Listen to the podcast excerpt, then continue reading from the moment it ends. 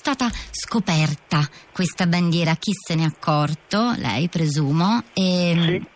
Prego, ci racconti. Me ne sono accorto io quasi per caso, onestamente, eh, devo dire la verità. Eh, la caserma Baldissera è una caserma molto centrale a Firenze, è sui viali di circonvallazione e lì passano decine di migliaia di macchine tutti i giorni.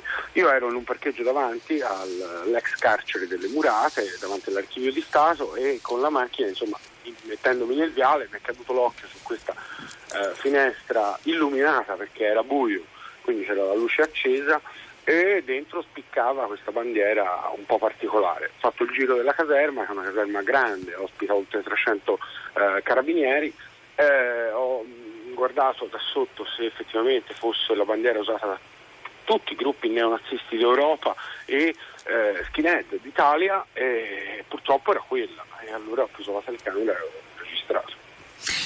Questo è successo per vari giorni perché eh, diciamo che per una settimana circa ho, ho seguito la, la, per vedere se fosse un caso. Eh. Se veniva tolta. Eh, lei sapeva di che bandiera si trattava esattamente? Certo, l'ho, l'ho, l'ho, anche detto nel mio servizio, infatti tutto questo clamore io sinceramente non lo capisco.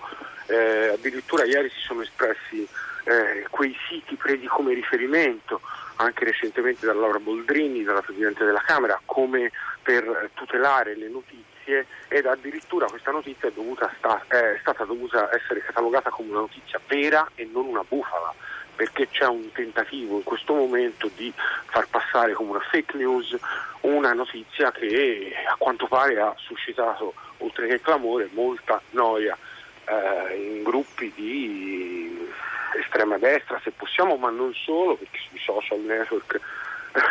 In queste ore qualsiasi eh, canale di informazione eh, pubblichi una notizia riguardante questa vicenda viene assalito dai eh, commenti sulla bandiera. Quella bandiera è senza dubbio una bandiera che eh, appunto si ricolloca nell'Italia, nella, sì, nell'Italia perdone, nella Germania, nella Germania eh, della, della, appunto, della Marina Militare Tedesca di fine 800, ma certamente come diceva l'ascoltatore di Reggio Emilia eh, nelle telefonate, oggi è utilizzata utilizzata da tutti i gruppi neonazisti europei nelle manifestazioni e italiani, gli skinhead italiani, veneti e di Como ne fanno utilizzo su internet, si possono acquistare materiali di abbigliamento. Le faccio un esempio, la toppa di quella bandiera nell'abbigliamento destinato agli skinhead dove ci sono dei siti appositi eh, costa 3 euro, le faccio per dire. Quella bandiera si può trovare serenamente, sì, certamente,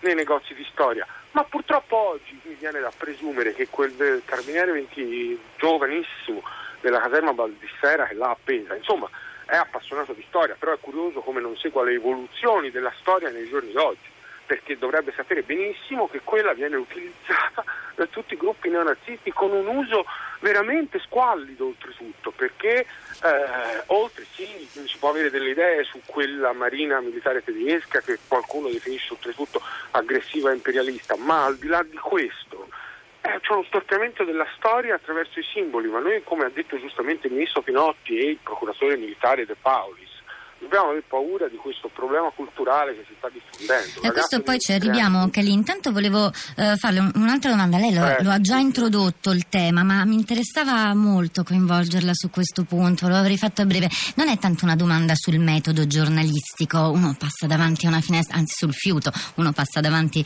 a una finestra illuminata, nota qualcosa, aspetta, eh, eh verifica. Ma vorrei chiederle comunque cosa, appunto, cosa pensa del rapporto tra informazione e immagine proprio in questo momento in cui, come lei stesso stava ricordando, tanto si discute, anche noi lo facciamo di fake news, di immagini rubate, di notizie a chiappa clic. Lei come pensa che la stampa e l'informazione in genere debbano considerare la propria responsabilità di fronte Guarda, all'opinione pubblica? Io le devo dire la verità, la ringrazio per questa considerazione, perché per me è stato anche molto doloroso dover dare questa notizia.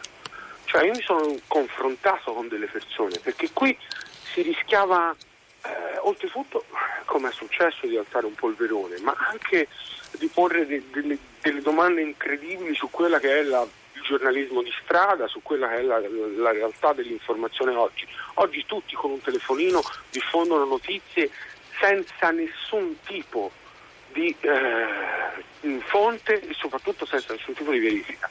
E questa è la grande battaglia che dovrebbe fare la politica a tutela del mondo dell'informazione, affinché questo resti libero, perché altrimenti quando ci sono gruppi che purtroppo è molto semplice eh, diciamo così, far confluire in poco tempo sui canali nuovi dell'informazione, ovvero i social network, perché questo stiamo parlando.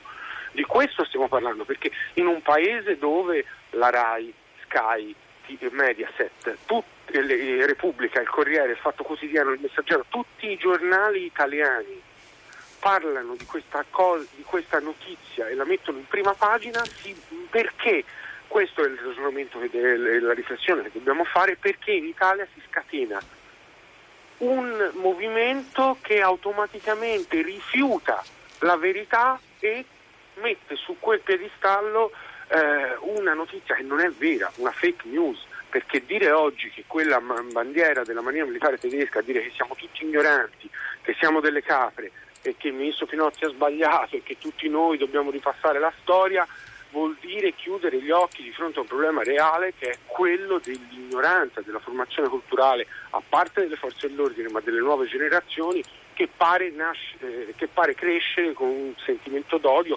suscitato da ragioni sociali probabilmente in, cui, in, un contesto storico in cui le persone si stanno incattivendo. E sui social network, con i telefonini, con i video, ognuno, giustamente anche, eh, può dire la propria, ma si è innescato un movimento per cui nostre, il nostro lavoro, la nostra professione, la nostra, il nostro impegno non vale più nulla.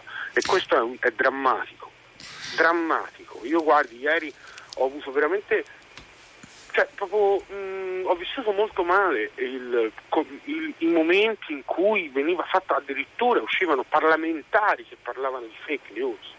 Queste sono cose vergognose.